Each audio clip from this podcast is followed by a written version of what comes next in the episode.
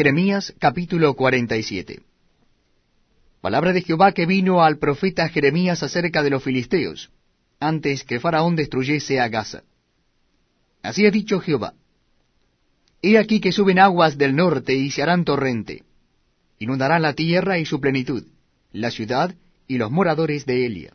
Y los hombres clamarán y lamentarán todo morador de la tierra, por el sonido de los cascos de sus caballos, por el alboroto de sus carros, y por el estruendo de sus ruedas.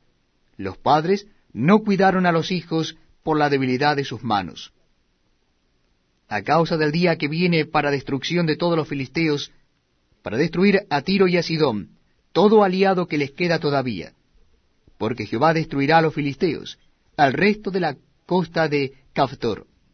Gaza fue rapada, Ascalón ha perecido, y el resto de su valle, ¿hasta cuándo te sajarás? Oh espada de Jehová, ¿hasta cuándo reposarás? Vuelve a tu vaina, reposa y sosiégate.